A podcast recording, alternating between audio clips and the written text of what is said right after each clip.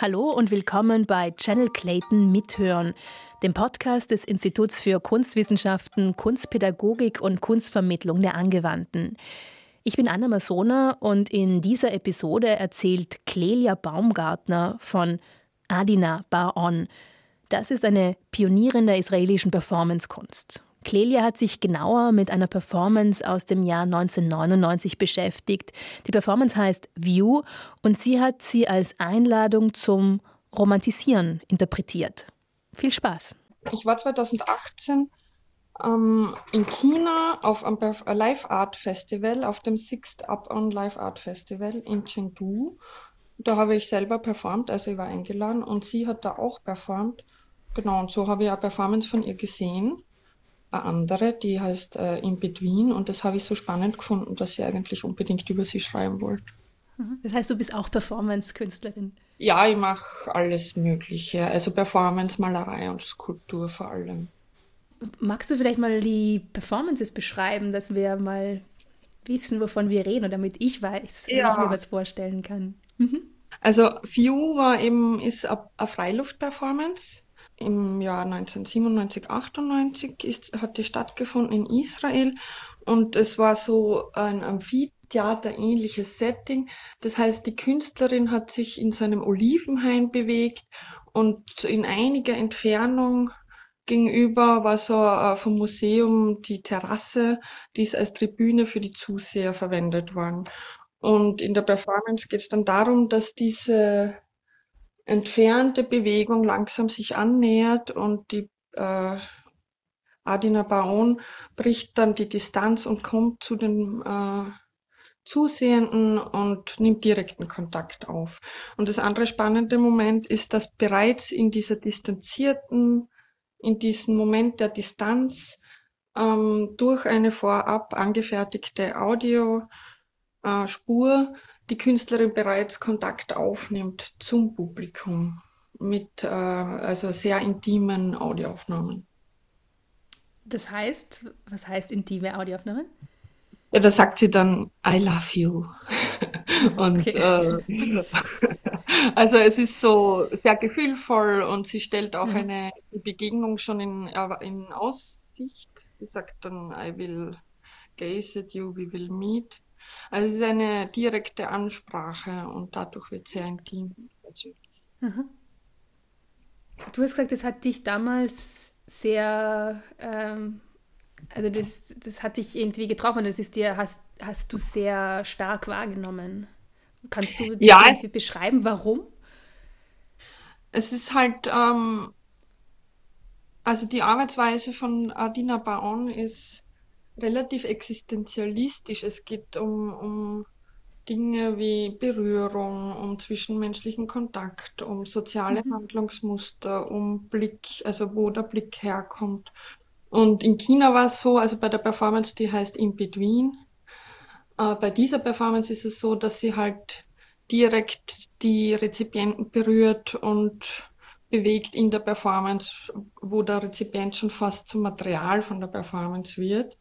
Und ähm, diese Intimität zwischen Künstlerin und Rezipienten und dieser direkte Kontakt, das habe ich sehr spannend empfunden.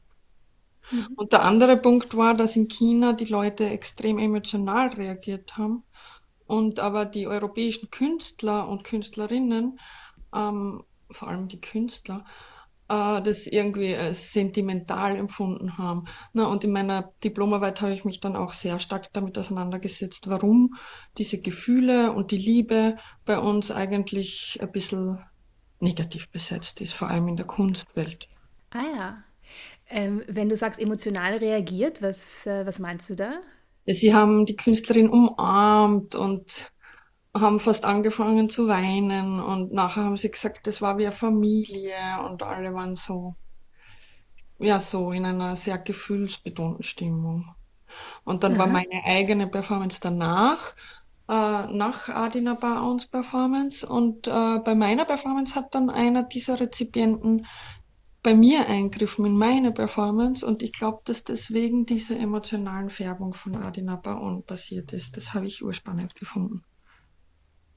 Okay, weil was ist da passiert? Also wie, inwiefern hat der eingegriffen? Na, bei meiner Performance ist es darum gegangen, dass ich eine Kugel erreichen wollte und die nicht erreichen konnte. Also es waren 55 mhm. Minuten Annäherung an eine Kugel und ah, die war ja. an der Wasserfläche. Und am Schluss habe ich sie nicht erreichen können, weil es, es ist sie einfach nicht ausgegangen. Also ich konnte sie ganz ein bisschen mit meiner Fingerspitze berühren, aber mhm. eigentlich nicht. Und das geplante Ende wäre gewesen, dass ich aufgebe, diese Kugel erreichen zu wollen. Und mhm. äh, dann hat aber einer der Rezipienten die Kugel genommen und mir einfach in die Hand gedrückt. Und okay. äh, ja, damit habe ich überhaupt nicht gerechnet, dass sich jemand einmischt. Es war anscheinend schwer zum Aushalten. Und okay, und, und war das für die okay oder war, hat er dir die Performance kaputt gemacht? Na, ich habe äh, nicht damit gerechnet. Es war eigentlich genau der Moment, wo ich dann aufgeben wollte. Also es hat vom Timing super Aha. passt. Und ich glaube, für mich persönlich hat das geheißen, dass es doch stark ist und der Raum da war, dass die Rezipienten mitmachen mhm. können.